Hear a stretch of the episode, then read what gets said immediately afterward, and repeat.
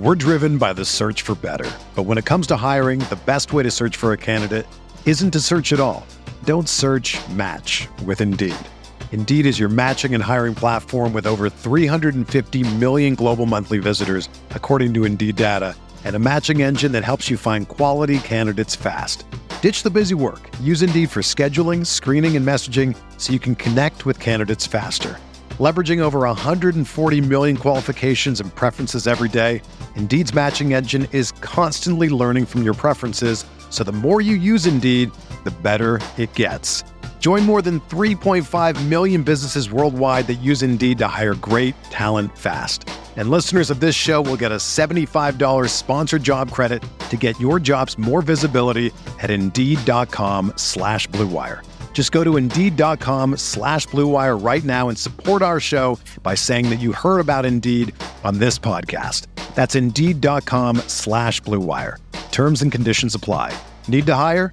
You need Indeed.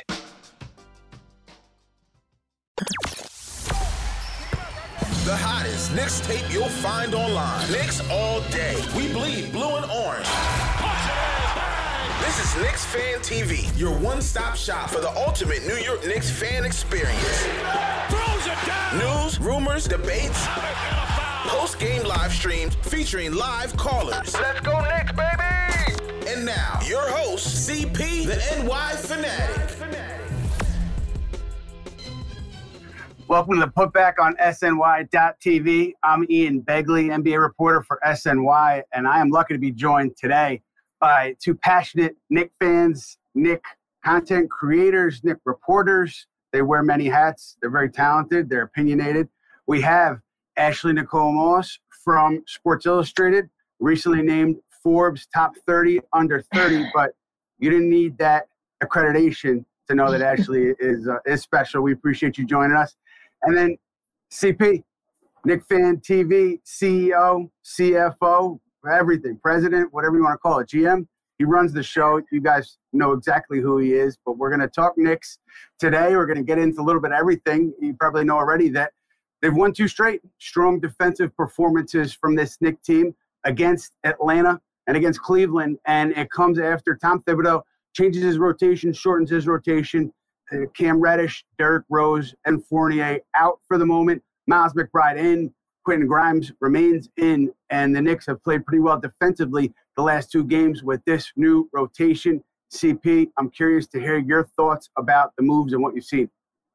Yeah, I've, I've got to start with Quentin Grimes. You know, last night, 23 points on five of seven shooting from downtown. Uh, he was brilliant on the offensive end, and it was really encouraging to see that his three point shot is coming around because that's also a strength of his. But defensively, it was quite notable to watch his effort against Trae Young, who is the engine for that Hawks unit especially with no Dejounte Murray in that game. I thought Quentin Grimes, watching him operate and maneuver around the Hawks pick and roll and really sticking with Trae Young, making it hard for him on every pass, every drive, every shot.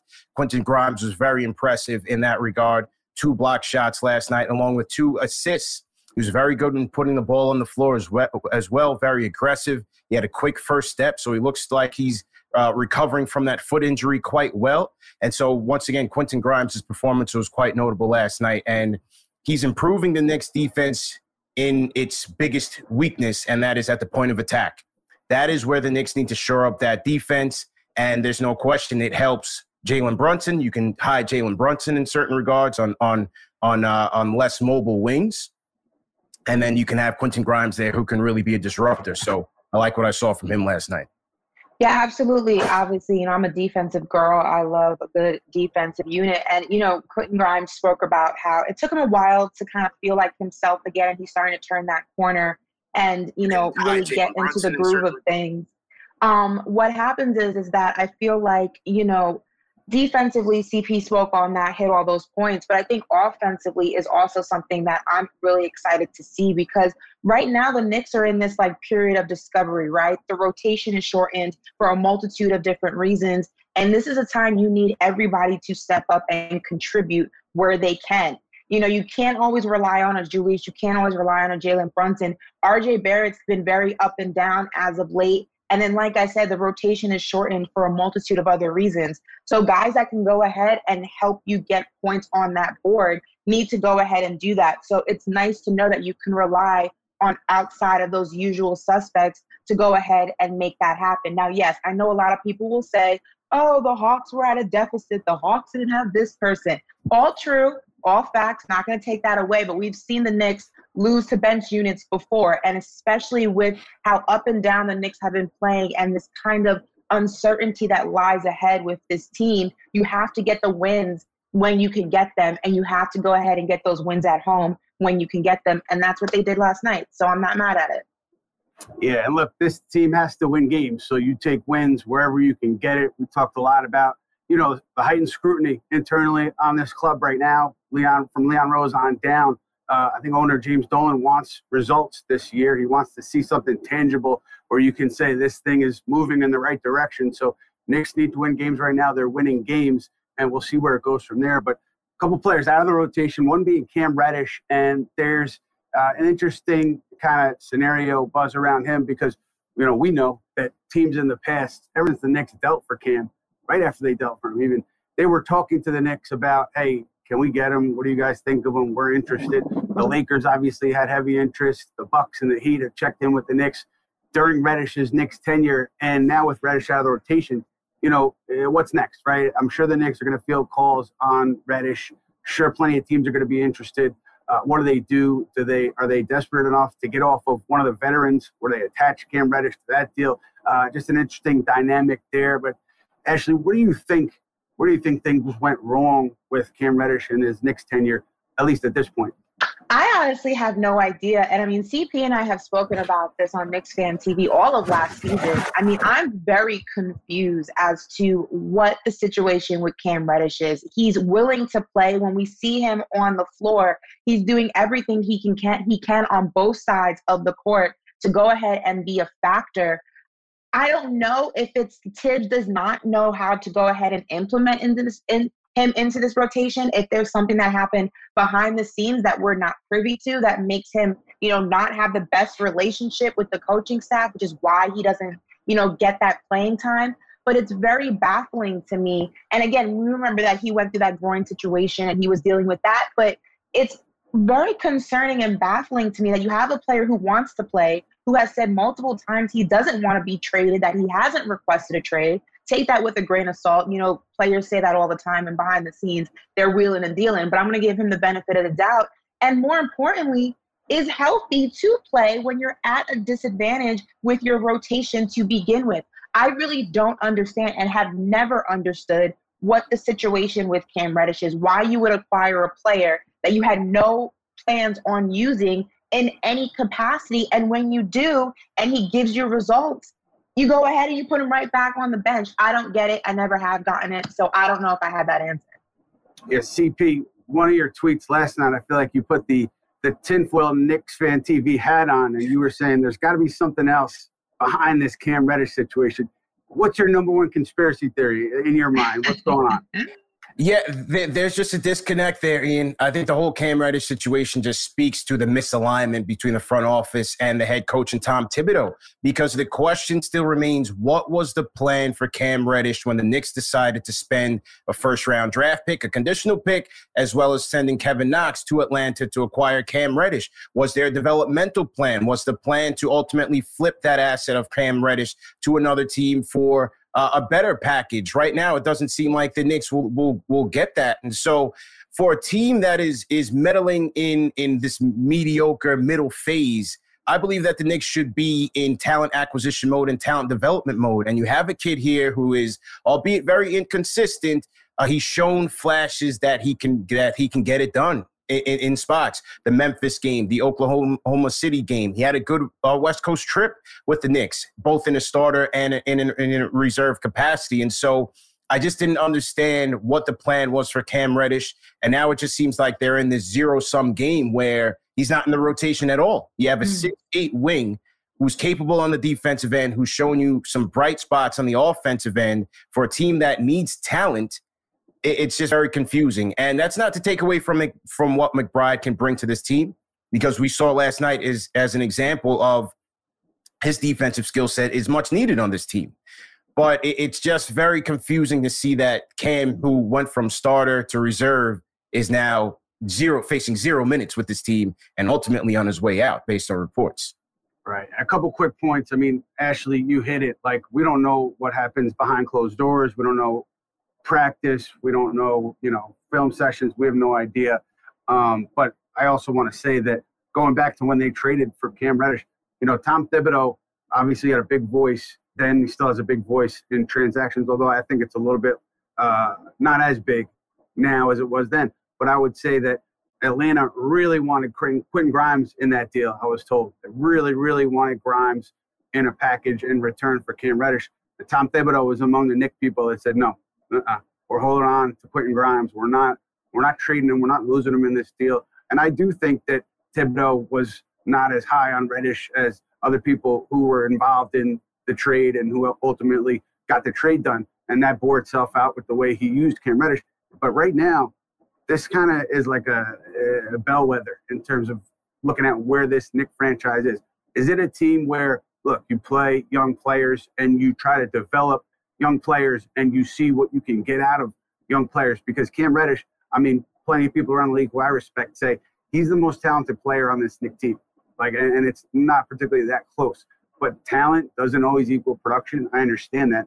And so, if you're the Knicks, are you willing to give a player like that rope and allow him to potentially flourish on your watch? Or do you need to do what's best night in and night out to win games?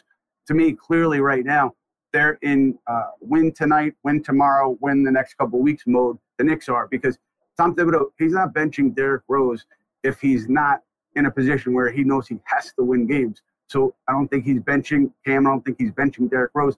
If they were kind of in a place where, hey, we're willing to develop guys, we're willing to take a couple losses in the name of player development, the Knicks aren't there. And it, it just kind of makes you wonder what the next steps are and what the ultimate direction is for this franchise. Which is which is a frustration, and I'm, we'll get into Thibodeau a little bit later. But it's a frustration because the regular season is when you go ahead and you start experimenting and molding with those younger guys. You don't want to start that in the playoffs. Now, I'm not saying the Knicks are going to be a playoff team, a playoff contender. With the way they look right now and the way, you know, the rest of the teams in the East look, it's probably not a possibility. But anything can happen. It is still only a quarter of a way into the season, but you don't wait until April to start using guys and messing with those rotations and, you know, being the chemist, if you will. You start giving them minutes, you start giving them looks, especially again, going back to the point that both CP and you and myself have brought up. The rotation is at a deficit right now. You don't have guys that are normally in the rotation in it right now. You don't know what's going to happen with Evan Fournier. You don't know what's going to happen with Derrick Rose. You can't go ahead and run Julius Randle ragged. We saw what happened after the All Star break last time or the season before. He was exhausted come around. You have to go ahead and give guys who are healthy and willing to play. And when they do play, they go ahead and give you productivity. You have to give them the minutes. The ego thing has to be put aside. And if Thibs can't do it, then somebody else has to because you can't function like this. We're driven by the search for better. But when it comes to hiring, the best way to search for a candidate isn't to search at all. Don't search match with Indeed.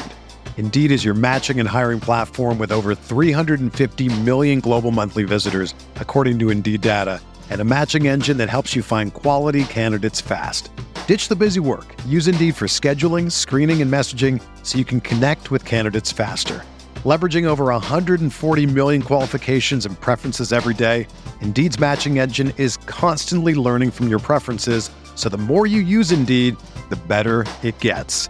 Join more than 3.5 million businesses worldwide that use Indeed to hire great talent fast. And listeners of this show will get a $75 sponsored job credit to get your jobs more visibility at Indeed.com slash BlueWire. Just go to Indeed.com slash BlueWire right now and support our show by saying that you heard about Indeed on this podcast. That's Indeed.com slash BlueWire. Terms and conditions apply. Need to hire? You need Indeed. If you're a basketball junkie, then you know there's no better time of year than the NBA playoffs. Twice a week, JJ Redick is cooking on his podcast, The Old Man and the Three. He has guys come on in all stages of their careers to talk about the league and share stories you won't hear anywhere else, including Devin Booker on why he talks so much trash, Ray Allen's epic free throw competitions with LeBron in Miami, and the moment Tyrese Halliburton knew Pascal Siakam would be a good fit in Indy. In addition to player interviews, every Monday JJ breaks down the top three things happening around the NBA with unmatched analysis, not outlandish takes, and is often joined by masterminds of the game like Tim Legler to dive deep on rookie reports, trade breakdowns, and why is mean mugging now a tech? You won't find another outlet that covers the game as comprehensively and with such insight as JJ does it on The Old Man and the Three. Make this your companion podcast during the playoffs. Listen to The Old Man and the Three ad free on Wondery Plus or wherever you get your podcasts. Yeah, and again, I just think it's it speaks to the the misalignment and of, of the misalignment of, of, goals. You know, you have Tom Thibodeau who's fighting for his job. He's pushing for wins. The Knicks are currently sitting in ninth in the East. Yes, that is play-in contention, but where does that really put this team long term? And to me, it just puts them back into no man's land in, in a mediocre situation. That is why I say with a player like a Cam Reddish, they should have been using that time over the last few years to really get this kid some play-in time and really evaluate what they have in this kid. Can he maximize his potential? Can he reach his full ceiling? That, as Ian said, a lot of scouts and people around the league believe that he has the talent that is Cam Reddish. The Knicks, to me, in their battle to win, in their focus to push for wins in, in a crowded East for a playing spot, to me, it's full. It's foolhardy. This team needs to hmm. be peeling it back and they need to continue to evaluate their young talent. There's a lot of young players on the Knicks right now playing, and, and give credit to Tom Thibodeau. I, I, like that they removed Derrick Rose from the rotation. But again, the Cam situation from the time that they acquired him has just been puzzling to me. It'll be interesting to see what's next for Cam Reddish. Again, I, I assume the Lakers are going to be in touch and, and have some interest. I assume many other teams will as well. It's going to be interesting to see what the Knicks do at the deadline with Cam, if anything, and how they proceed there. Because again, they gave up Kevin Knox, gave up a protected first for Cam Reddish, and if you just kind of dump him, it's a, it's questionable. But we're gonna get off Cam for a second. We're gonna we're gonna go to Matt Spenley. Matt, I think has a fan question for us.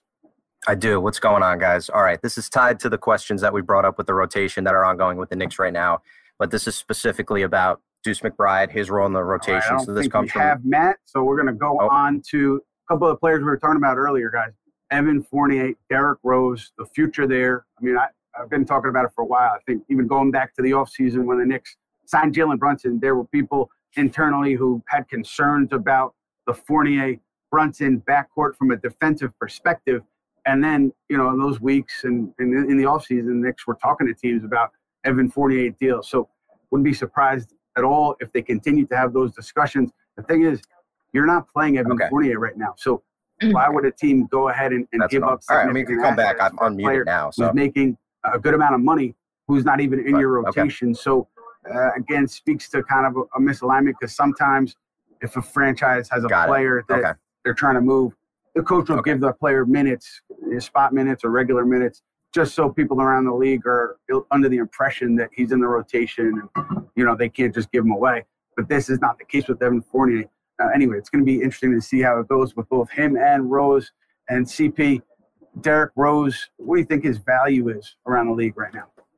I think it's it's likely low, Ian, based on his lack of production this season, as well as the injury concerns. It, it's hard to, to see a team going out there and investing um, in, in, a midseason trade for a Derrick Rose, or investing a lot. You know, maybe a, a late second round pick if you're lucky. But uh, nevertheless, Derrick Rose, you know, look, getting the Knicks to the playoffs was a big accomplishment for him. He was a huge catalyst in getting them there. I felt like Julius set the table in that 2019 uh, 2020 year, and Derrick Rose really took them home. But uh, nevertheless, he, he's just not the same guy. He doesn't seem to have uh, much of a burst left. His production has fallen off.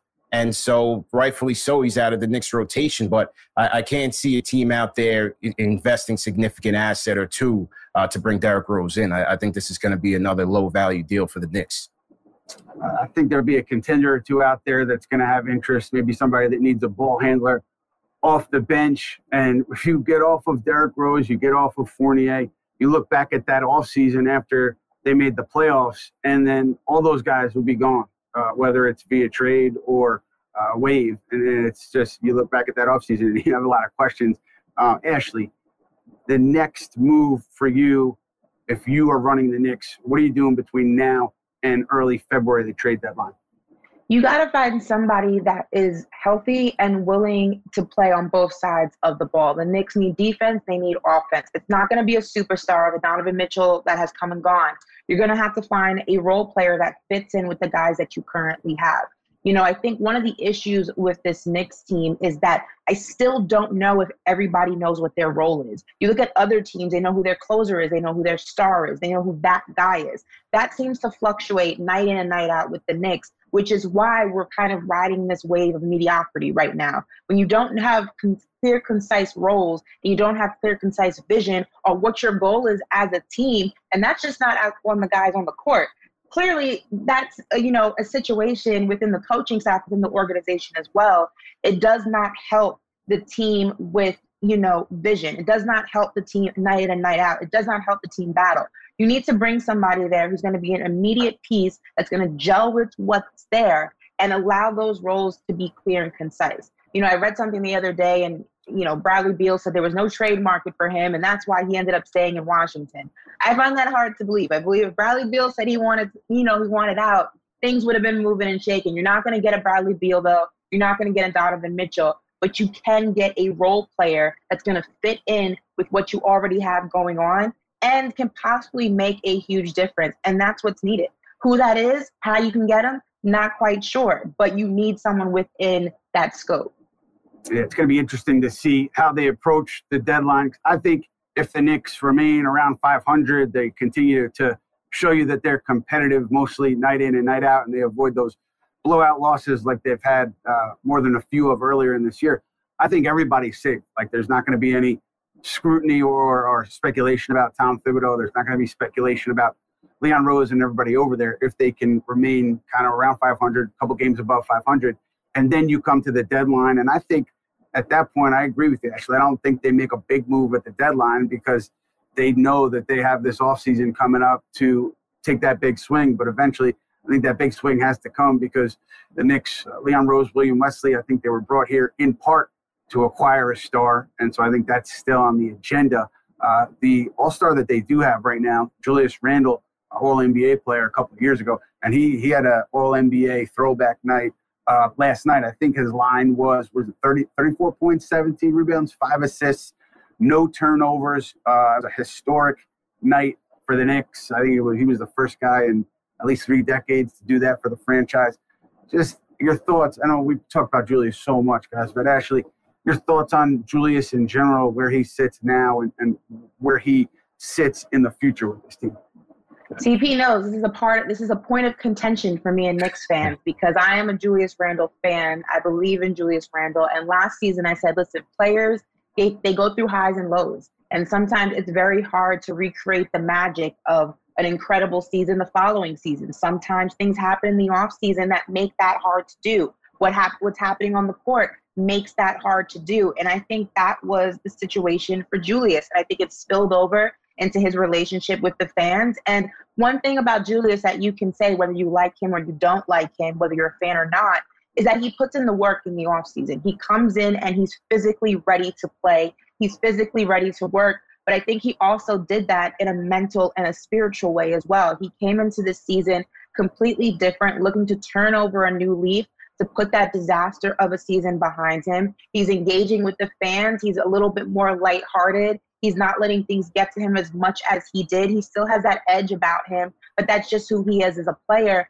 And the results are there. So I think that for me, if you can get this Julius Randle, that's all you can ask for. And whether or not you want him on the Knicks or whether or not you think that all the Knicks are doing is increasing his trade value, that's a totally different conversation. But for me personally, I've always been a fan of Randle. I think he's an important piece to this team when he's at his best the team is at their best. And when he's at their best, there's so much room for what this team can do.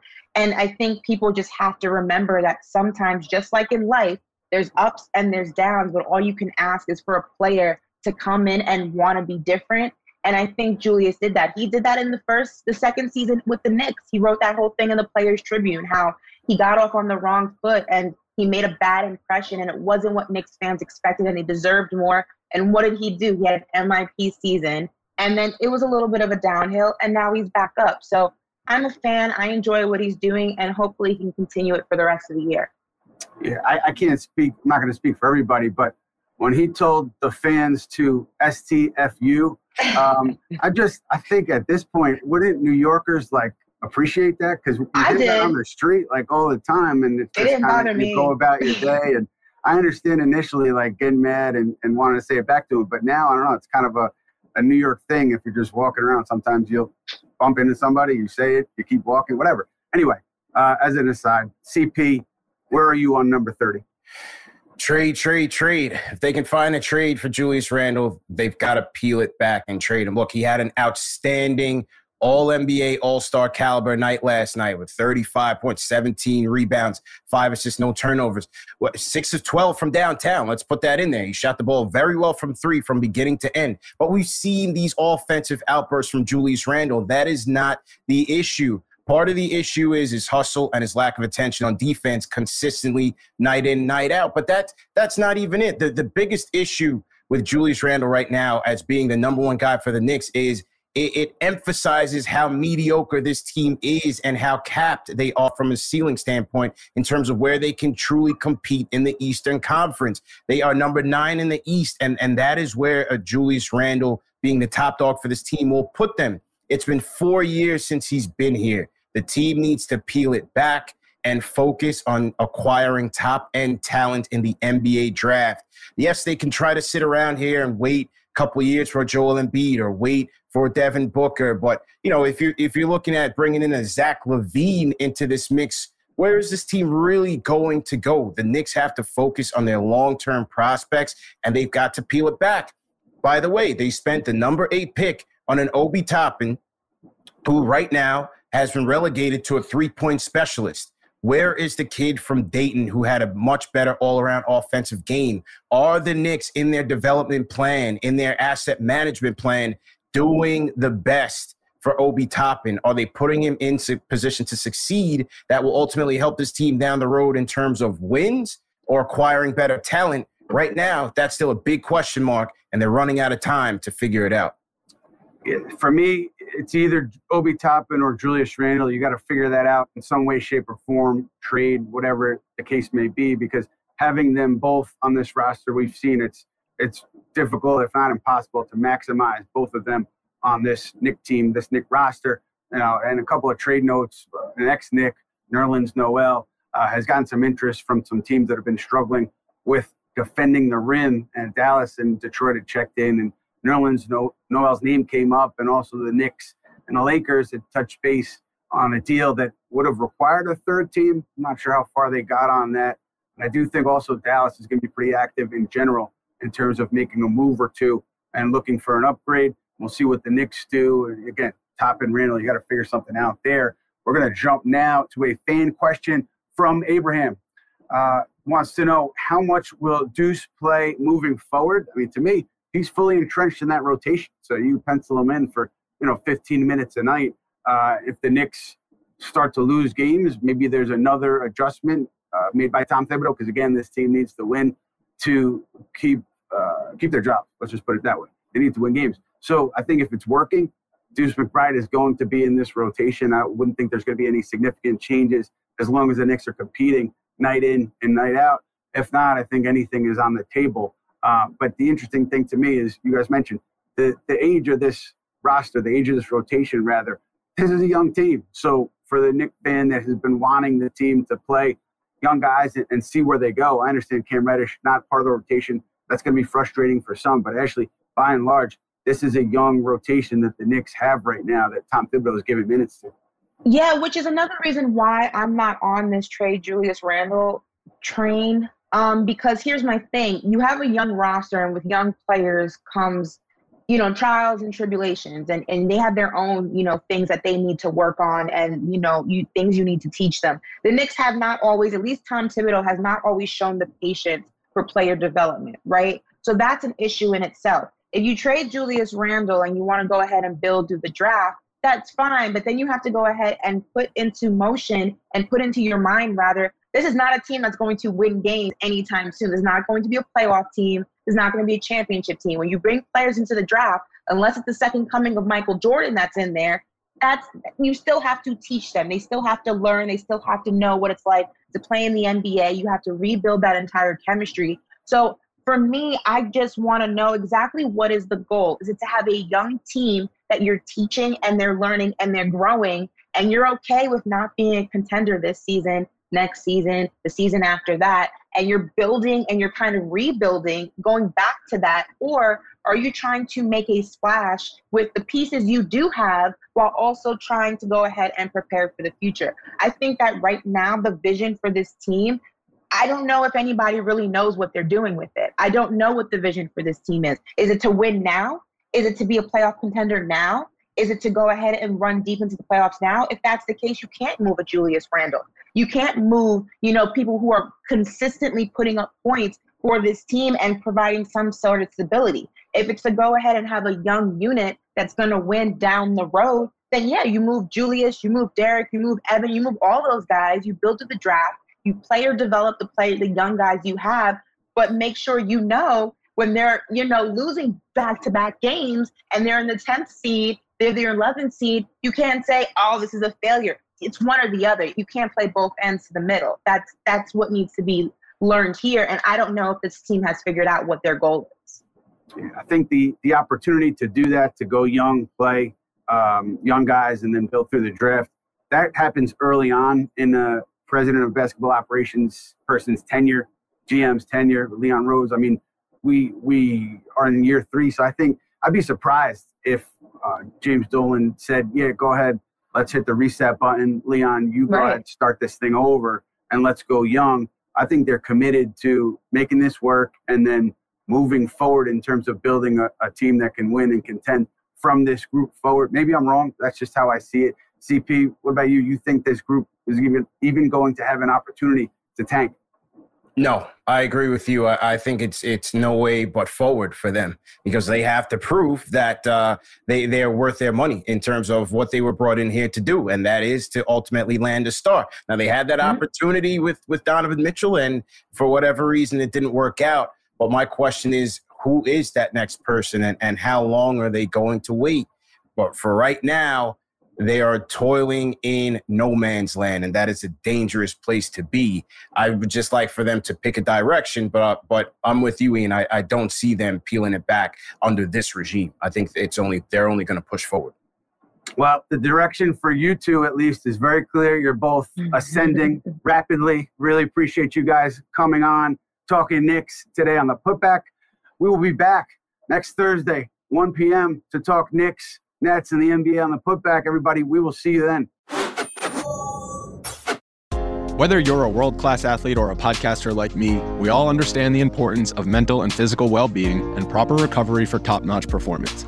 That's why I'm excited that Unifyd Healing is sponsoring podcasts on the Blue Wire Network. Unifyd Healing is a new and super innovative global network of wellness centers powered by Energy Enhancement System, or EE System. If you haven't heard of the EE System yet, then you'll want to listen up. This technology promotes wellness, deep relaxation, purification, and rejuvenation. Wherever you are across the globe, access to a center is easy and affordable.